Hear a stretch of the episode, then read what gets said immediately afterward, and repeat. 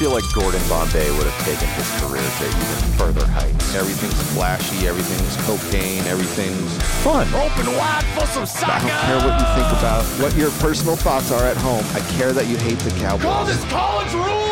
Welcome back to the Sports Experience Podcast. I'm Chris. This is Dom. We're just a couple of comics here. We're talking comics. We're actually in a block series of uh, fathers and sons in sports. Uh, real quick before we get started, I want to say the please go subscribe to our YouTube channel, like, comment, all of that good thing. Um, subscribe to our Instagram. Uh, we always record right here at uh, Engle Studio for all your recording needs. He'll literally record you farting on a snare drum if you want it.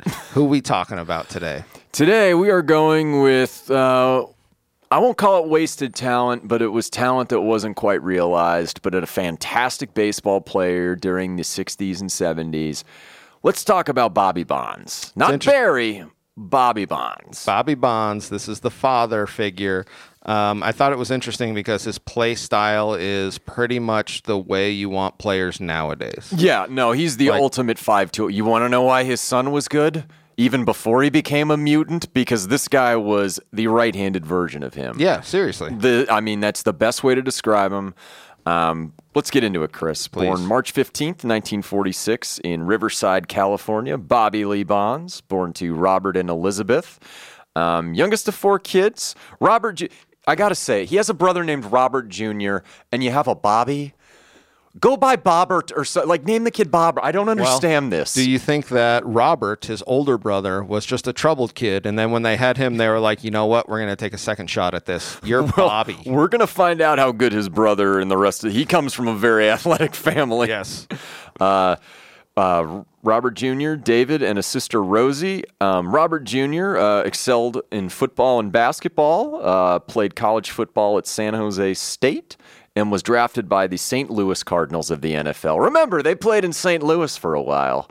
And also the Kansas City Chiefs in the AFL. I think that's pretty damn impressive. Yeah. And then his other brother and sister, Uh, Olympians. Yeah, so um, track star, uh, the 1960 state champ of the uh, 120 yard high hurdles and uh, 180 yard low hurdles, was the first person in California state track uh, meet history in uh, to do the high hurdles in under 14 seconds. That's ridiculous. So very, very athletic family. And David um, Oh, yes. was good at football, but his career ended when he broke his collarbone in a car accident. And Rosie was the track and field U.S. Uh, record holder in the 80 meter, meter hurdles and was part of the 64 Olympic team. What? Not only running track, watching Al Oerter throw those discuses. That's amazing. Dude, like, that is some ridiculous bloodlines right there for Yep. sports. Um, let's get into here. Uh, Bobby spent his childhood uh, riding bikes, swimming, uh, playing baseball, and he caddied at a local golf course that had a gopher problem, Chris. And they needed a man named Carl. No, I'm just joking, but he took care of the gophers. Well, he had a very just a. It was an normal- idyllic childhood. Yeah. I mean, uh, 50s kind of life where he grew up, but he was very. it's like fucking Mayberry. It, well, he was kind of in this family though that was obviously very athletic. That's Yeah. the thing I imagine in their town was like. I bet the Bonds were just no known for being. The best at everything. Yeah. I mean, baseball was his main sport. Unlike his brothers, baseball was his main sport. Um, his little league coach said at 12, he averaged a home run per game. He was stronger than anyone, faster than anyone, more powerful than anyone. Because it speed and power, you know, that dynamic. Because speed's the name of the game. But I mean, like I said, we talk about five tool players uh, on this podcast, you know, where you can hit for average, hit for power, run, throw, and field, right? So he had all of that. He had all of it. It- It's it's interesting to think about how really great he was at those tools too, because he wasn't just kind of like average at all of them. Like he was a great power hitter. He was a really a great leadoff hitter. Six one, one ninety, Yep. speed for days, ridiculous. Like I mean, and people will compare him to a future teammate of mm-hmm. his, who is arguably, if not the greatest, one of the top five best baseball players who's ever lived. Um, there was a story about him in high school where he played baseball and he ran track because obviously with his family you're probably going to run track. On the same day, he played. They had a baseball game and a track meet. He was playing center field and running track for the hundred yard dash. Um, during the game, or and doing the long jump too. Um, he would climb over the fence. The game, they'd stop the game to let him go and do it. Oh, yeah. to win. Yeah. they would stop the game. He'd climb over the fence, and uh, his friend Dickie Johnson said. He has his baseball uniform on and no time to warm up. He ran the 100 in 9.8 seconds in his baseball cleats, then climbed over the fence, played a few innings, returned to the track, and broad jumped 24 feet 11 inches. That was in baseball cleats, too. He said, I swear to God that happened. He was that good. Well, that's how athletic this family was. That's how athletic he was. And that's why I bet people were salivating for him coming out of high school. Oh, yeah, but uh, Bobby has, I don't know what you'd call them, but he started drinking at a very early age. Yes. And uh, this was one of the things where he drank before sporting events, too. Like almost Doc Ellis, because you don't want to be out there playing naked, Chris. You don't want to do that. Uh, he allegedly drank before his 25 foot, 3 inch broad jump. Um, he would uh, sit under the bleachers and drink a can of beer. Um, he grew up with Dusty Baker, famous baseball player and manager. Um, his dad, uh, Dusty's dad, would always try and uh, keep him in line, but uh, he knew what he was doing when he was going behind the bleachers. And Bobby's response would basically always just be, "Mr. Baker, I don't do this. Mr. Baker, I don't do that." So he's kind of keeping that part is not out of the bag quite yet. But it's still pretty, I mean, by today's standards, it's pretty egregious. You know what I mean? but I mean, then again, high school athletes aren't doing that before games. That's they have the training and shit like that. I mean, Yeah. this is probably where they're smoking cigarettes on the field, Chris. I like it. In 1963, um, he marries his next door neighbor, uh, Patricia Howard, and in 1964 graduates high school, and later that summer signs with the San Francisco Giants. I thought that was pretty cool that he literally marries his high school sweetheart when they're like 17. I know, that's You're just like, crazy. all right, and then signs for the Giants, gets into their minor league program. 1965, Class A Lexington in the Western Carolinas League. He encounters some not California attitudes out there. Well, he's been in California his whole life. He goes out there. There's two types of attitudes he got. He got a little bit of a little bit of hatred, but there was this older woman. Let me tell you about. oh man, this older woman, she. Let's She just say it's, his game. Let's just say it's more democratic that way, Chris. That's correct. But the types of, let's just say Bobby, as much as he's killing it on the field, because um, Hal Lanier is his manager, his son Max plays for the team, and Max is Hal's asking about him. Max is like, he's the greatest ball player I've ever seen. Well, that's the thing that you'll see is um, if you're really good, if you're standing out, especially in this era, opposing fans are going to hate you. His own team's fans were talking shit. That's Oh, what I thought was so. It, that's what's so ridiculous about this kind of era was Well, the Chris, racism is. The South has 99 problems, and guns and secession are all of them. Yes, no shit. And but he leads the league in runs, uh, tied for second in dingers, fourth in batting average. But the Giants realize, wow, this guy is great. Let's have him not rush into the stands and kill someone. Let's send him to the California League. Yep. So, So- they send him to Fresno in 1966. Uh, finishes in the top 10 in runs, homers, stolen bases. In 1967, he goes to Waterbury, which is the hometown of famed golfer Happy Gilmore. Uh, second in RBIs, third in dingers, but uh, little crestfallen though after such a great year because he's invited to sp- um, spring training, but he does not make the 68 opening day roster. I thought that was interesting um, because I felt like if you look at the way he was playing in uh, Fresno, it looked like they were just like gearing gearing him up to be this next guy, and he goes to spring training and just doesn't make it. Yeah, um, 68. He starts the year with AAA Phoenix back when they had minor league teams there. Well, I can guess you can call the Diamondbacks a minor league team now. That's all right. Uh, he had a. They had to promote him after 60 games because he was hitting 370 with a 1.049 OPS. And in June 25th, 1968, makes his major league debut, and he starts with a bang, Chris. Quite a debut, I'll have to say. Um, the not making it in spring training, I wonder if it really just lit that fire that he was just like, "Oh, I'm not." the Oh, it's like Frank guy." Thomas. Yeah, Yeah. that's exactly what I was thinking of because he comes in day one and just pulls out his salami for everybody to see. Third at bat, he hits a grand slam in his first game, and he's playing right field next to Willie freaking Mays. Uh, I thought it was interesting. He was the first modern day because there was Yeah. a guy back in like 1889 that did it, uh, that hit a grand slam on his uh, debut, and it had to have been like quite the like I'm here now. Yeah. Look at Wake this. the fuck up, everybody. Yep. Um, finishes the year um, 254 average, nine homers, and 35 RBIs, and 16 stolen bases. So the Giants have a new leadoff hitter. Is basically Pretty much straight up. Um, in 1969, um, leads the uh, NL in runs. Uh, has a two, with 120 runs. Has a 259 batting average, 32 uh, homers, 25 doubles, six triples. Take that, Frank Thomas. 90 RB. He's a leadoff hitter and he has 90 RBIs. The pitcher hits in fucking front of you. I know it's crazy. Like. He was such a valuable piece. 45 stolen bases caught only four times. So he's people always talk about like 40-40 club, you know, Jose Canseco, Alex Rodriguez, Soriano, and his son eventually, Barry Bonds.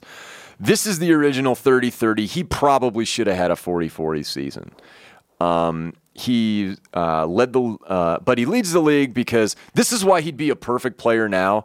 He struck out 187 times. Well, I saw this. Um, somebody was saying about him in this season. They were like, he is a standout player for his speed, mm-hmm. for his batting strength, for his ability to strike out. Because this guy is just striking out left and right. But that was the thing was like he was so adamant about putting the ball into play because he knew that once he was on base, it was that much better. I mean, as much as I hate the way the game is played now with the strikeouts, I'm going to look, and guys are striking out now way more than Bobby Bonds did.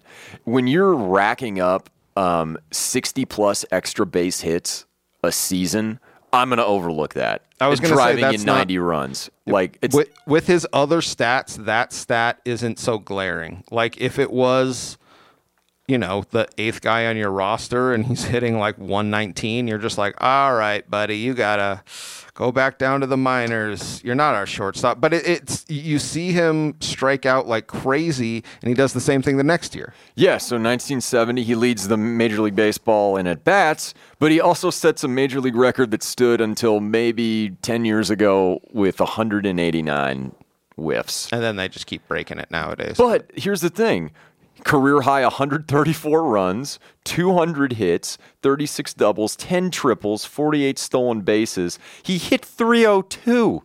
He's the only guy in MLB history with 200 hits and 180 strikeouts in this. I'm taking the 180 strikeouts. Yeah, no, I'll take it. Why wouldn't you? Like literally, his uh, everything else is is very productive. So I, the strikeouts, I don't think is a big thing. Um, I feel like nowadays they'd be like, we need our our leadoff guy to walk more, and you're just like, no, no, no, no. He's gonna put the ball in the play, and that's what's gonna happen. He's going to be legging them out. yep. 71, the Giants have a really good year, actually, Yes. and so does Bonds, because people are like talking, this is the next Willie Mays, playing next to Willie Mays. Um, 71, he makes his first All Star game, wins a gold glove, hits 288, uh, 32 doubles, 33 homers, 102 RBIs. Um, fourth in the MVP voting that year. Um, the Giants win the NL West, um, but uh, end up facing Doc Ellis and the Pirates in the uh, the eventual world champion Pirates Yep. in the NLCS. Uh, only goes two for eight in the series uh, against them. He comes in injured. Um, Yeah. This, this was kind of one of those things that sucks after a really long season. Is uh, he? I think he gets put in like right at the end of game one, so he barely plays game one. Doesn't play game two. Plays game three and four. Um, yeah, ends up going two and eight. And he just said he was he was injured. So I mean, it's one of those things where he it's it's Could have made the difference in the series if you Yes. think about it. yes. Um, 72, bit of a down year as far as batting average, 259. Still 118 runs, uh, 26 dingers, 44 stolen bases, and 80 RBIs. But I think in 1973, though, is when he has his best season. Yeah. His best professional baseball season.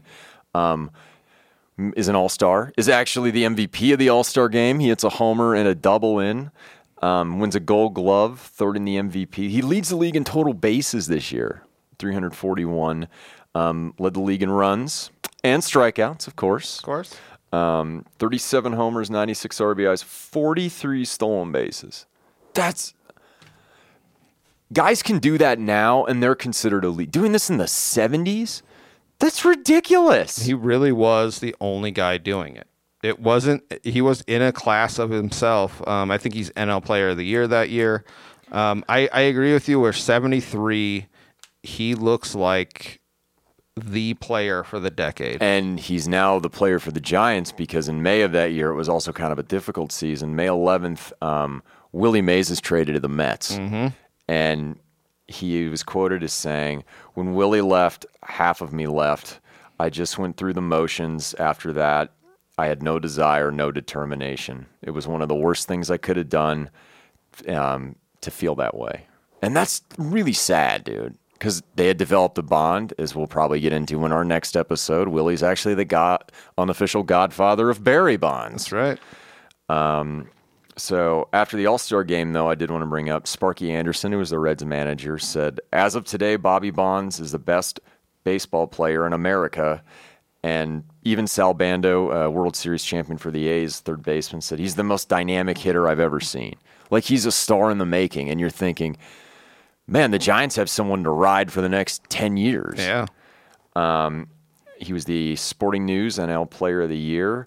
But uh, the offseason and even during the season, the issues with drinking start coming up and for Bobby. that's the thing that people were saying was uh, Willie gets traded, and he almost kind of like detaches to where he almost is just like blatantly drinking. Yeah. you know what I mean? Like No. in every, in people's faces, almost to be like, "Yeah, fuck you," and that's where- Trust me, I've never had those problems yeah, before. and that's where I feel like the Giants were actually kind of right with this, where he was this up and coming star, but they're like, we can't control him. under the surface, yeah. Uh, August 12th um, of that year, at his brother's house at a picnic, discussed drinking lots of beer, drove home 60 miles, but he ends up getting in a wreck one mile from the house and gets a DUI. And then uh, November 29th, um, he's in the car with his brother Robert, so Bobby and Robert together. um, pulled over for speeding. Uh, the cop and his brother were getting into it, so obviously Bobby intervened. And uh, he basically has the mentality of an addict where he says, Everybody has problems, but I'm no troublemaker. I'm no drunk. I went 27 years without getting into any kind of trouble. Nobody in our family has ever been in trouble, but it all happened at once. Yep. So just kind of deflecting that blame there. Yep. And uh, the next season, 1974, um, has a career on 95 walks, but only 21 dingers and 71 RBIs, 41 steals, and gets a Gold Glove again. I believe it's his third one. Um, uh, but at this point, the Giants are not necessarily the caliber of like the Reds and the Dodgers in that division. He's really kind of the one carrying them. Um, in the offseason, with contract negotiations with Giants owner Horace Stoneham, Bobby comes in and he's not very happy about uh, what they're proposing. Um, altercation breaks out, shouting match, and after the argument, Stoneham said he's finished. He'll never play another game for us again. Well, he thought he should be For me, being paid more, all of that kind of stuff. And this is pre-free. I think the pre-free agency too. So this is still some reserve clause fucking bullshit. so there was definitely that feeling. And I mean, we see the this relationship break at that point, and he's pretty much on the trading block. So To me, this is where, even with the drinking, had they just kept him, and the front office people were telling Stone, "I'm like, "This is stupid. Just bring him in. We need him." We need to talk. We need to resolve this. this is where he goes from being a potential Hall of Famer if he keeps his shit together into arguably Major League Baseball's biggest vagabond. Um, so in uh, October 22nd, 1974, uh, they traded to the Yankees for Bobby, Bobby Murcer. Um, you brought it up before. Glenn Dickey of the San Francisco Chronicle. He covered the Giants for like freaking ever. He basically said they were certain that Bobby's career, like the the scuttlebutt was, the Giants were certain his career would end prematurely because of the drinking. Yeah, that and that to Giants' credit, like this wasn't the era of helping your players. No, this is This is the era of dumping, being like, "This is your problem." What rehab. hell- What is that, Yeah, what pussy? the hell is your problem? So trade him off to the Yankees. Um, And, but I want to point out, not only was this a fucking turning point in Bonds' career, the Giants they just continued to get ass blasted by the Reds and the, the Dodgers for the next decade and a half. Yeah, I think at least. the next time they made the they made the playoffs and won their division was 1987. So I mean that's a long gap. Um, in 1975. Um, the Yankees were doing pretty well until they about mid-season they kind of ended up tanking. But Bobby played most of this season with torn cartilage in his knee, um, making a diving catch on June 7th. But uh, was a starter in the All Star game. He played well. The rest of the Yankees didn't do too well around him. 32 homers, 30 stolen bases. 30-30. 30 30 again. Um, but the Yankees aren't particularly thrilled after this season. Um, they needed to start making some moves as their um, uh, uh, what's it called? Their uh, general manager Gabe Paul. He's c- compared it to uh, rolling dice, and uh, said, "I'm not blaming Bobby Bonds for that, for the way the team finished. Um, you just got to keep." C- compared it to a uh, game of craps, essentially. Well, I thought it was interesting because Bobby felt like he deserved to be a Yankee for longer. This was this is right before they win two World Series. right, yep, and this was right after he gets traded from the Giants, which he had been on for a long time. So he really didn't think he was just going to be traded, traded. But traded to the Angels for uh, Ed Figueroa and uh, center fielder Mickey Rivers, who was on those 77 and yep. 7. Well, they win. Actually, the Yankees win the AL in 76, 77 and 78. They lose to the Reds in 76, but they win two in a row. Um, but he was happy to play in California again. Um, he did like I, I heard that, but uh, the like you were saying, the he felt like the Yankee team around him was good. He felt like he played good enough to stay. They ended up trading him to the Angels, and this is when we see him just start to pretty much bounce around. I think the Angels is his longest stay. yeah, it's too. I mean, this is the fucking Johnny Cash song. I've been everywhere, man. Yeah, no shit. Um, So 76 kind of injury plagued. He has a chip bone in his right hand um, that he suffered during a spring training game, uh, sliding into the plate. Um, he ended the season, uh, opted for surgery, even though coming back on August 9th, 1976. Um, hit 265 and 378 at bats, but uh, he said he doesn't want to embarrass himself in front of half a million people. Like, just have a surgery and, you know, shut it down for the year. Um, 77, there were high expectations, though, for California at that time. Uh, they added Don Baylor, uh, Bobby Grich, and Joe Rudi in the offseason. Um, to go with Nolan Ryan, our man Nolan Ryan, and Frank Tanana. And he had a good season. he had a terrific season. Um, he uh, hit 264, 103. This is what you want out of your leadoff. guy. Yeah. 37 dingers, 41 stolen bases. But the other two the other three guys they got combined for 116 games. Grich and Rudi, and then Baylor had a bad year, and the team finished, I think, 77 and 84. So unrealized expectations. The offseason, though, this is where I don't think the drinking came into play. This is where just the business of baseball, The hired him gun. over. Yeah, This is because he goes to the uh, White Sox, and the White Sox. I think it was the GM was talking about the Bill Veeck, our disco demolition man. the mentality of buying someone. So I think Barrett, I think Bobby's in the last year of his. Yeah. So he either has a year or two years left, and they call this renting a player. So you literally trade him for this one year to try and put him in Deal to him be at the like deadline, yeah. And then if you have a good season, you can kind of offer him a contract, or he's Flip gone. him. Yes. So he said this. He was like a rent a player strategy, and it was horrible. So- for them, The, the way I can best break this down, though, is the what him and his manager were talking about with Bo- with Bobby was he was going to play 78 with the Angels, play out his deal. If he's healthy, he's probably going to do even better than he did in 77. The contract that he would command, because free agency's a thing now. yep. the Angels weren't able, they weren't going to have enough dough to keep him. Yeah.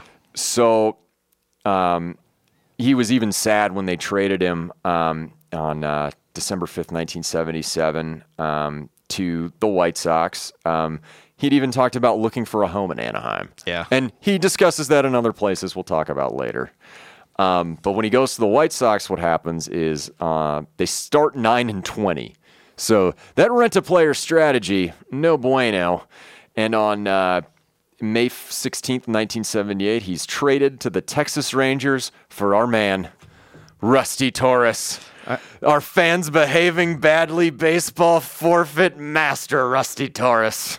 Well, it- locks in this other episode for us, but this is the thing that you and see- Claudell Washington. I'm sorry. I just, I, well, this is a pro Rusty Torres podcast. Very much so. Uh, but this is the thing that you see is if he had consistency in one city, one team, he really could have had a 40-40 season, I feel like. So Well, that's what he was at San Francisco when he played for him all those years. and then the one time he's in uh, I- always want to call him Anaheim, uh, or whatever. California, California, Angels of um, Orange County, Anaheim, Los Angeles, Exactly. Ventura, Imperial Valley. I don't know.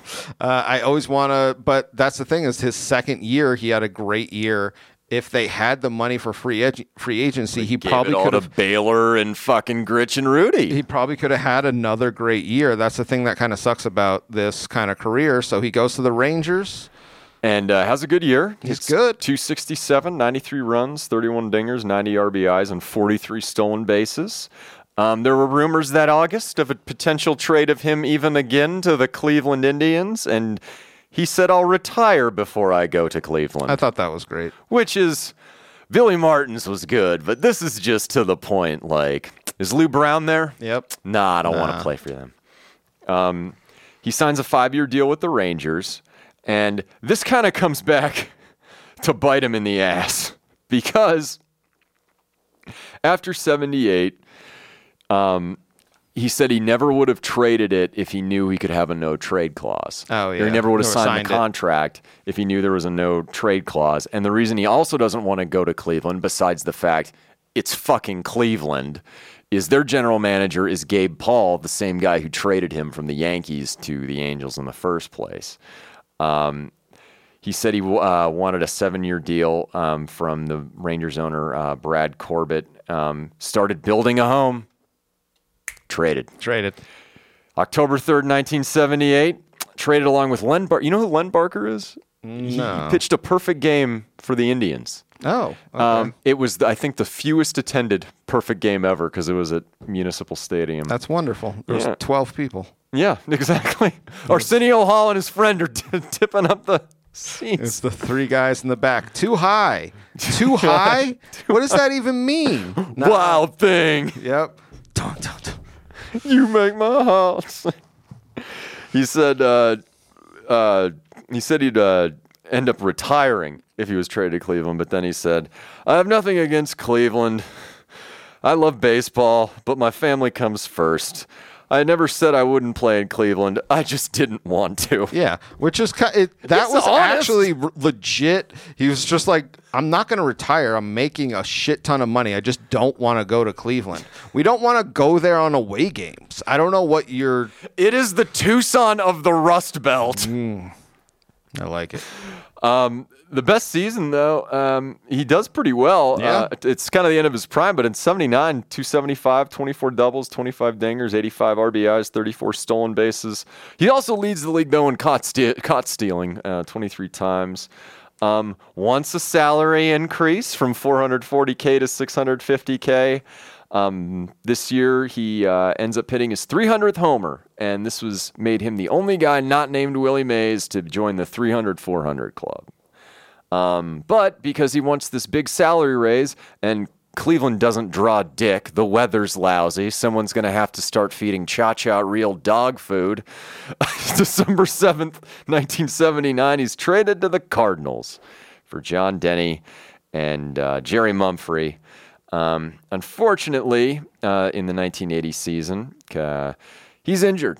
He's hit on the wrist by a pitch on uh, April, also on April 17th. He's uh, aggravated it by sliding it into second base and uh, goes on the DL for an extended period of time and falls out of favor with Cardinals manager Whitey Herzog. Well, I, I find this interesting because, like you said, we see in the Indians for, in Cleveland, he has a good season. He asks for, by today's standards, Nothing. nothing. He would have signed a four hundred million dollar contract, um, and that's the thing that's kind of crazy is he he asked for like hundred thousand dollars too much. They trade him to the Cardinals, and his career kind of pe- peters out because that's the thing. If You show me one player not named Reggie Sanders who goes from team to team like this and Yeah. does anything productive. But you see how good he could have been if one of these teams just stuck and stayed. Angels, Indians, Rangers? Rangers, even they signed Maybe not the- so much Cleveland, but Yeah. um, in the spring that year, Rick Hummel of the Sporting News wrote, and this is kind of getting into what we've been talking about. Bonds has been looked at as a messiah wherever he has gone, but when his team didn't win a pennant, he was looked at as an albatross. Yeah, that's very and true. when you get that reputation, you just start team the team. Um, there were no takers in a trade. Um, so, three days before Christmas, he's released by the Cardinals, but ends up getting back into the league. He's on a minor league contract with the Rangers on April 7th, uh, 1981. They called him up, but he had a stiff neck and didn't report. June 4th, um, his contract was purchased by the Cubs. Um, the same day the Cubs were playing against the Pirates. Um, broke his finger um, diving after a fly ball. And then, unfortunately, after that, the strike happens because it wouldn't be a baseball podcast without some labor stoppage. it's true. Returns uh, August 10th, but only hits 215 with six homers and is released that October 23rd. Um, April, or not April, May 18th, 1982, he signs back with the Yankees, spends 28 games, AAA Columbus, hits 179, and is re- basically released less than a month later, which is pretty goddamn sad if you ask me to Yeah, have it end like that. It's almost a career that it, it's a little bit of a what if, even though it's an unbelievable career with all the 30 30s, three gold gloves. He was It's Mr. not- 33. He's Yeah. the original 33. He was 100%. Um, there's a song by uh, Terry Cashman back Uh-huh. in 81 called Talking Baseball, and he said in the song, he put, Bobby Bonds can play anyone. You know or for anyone. Uh, you know what show parodied that song in a certain softball episode between the right. nuclear was plant? hoping somebody would fucking catch that. Ah, cool. Ah. Somebody's son played for that softball team.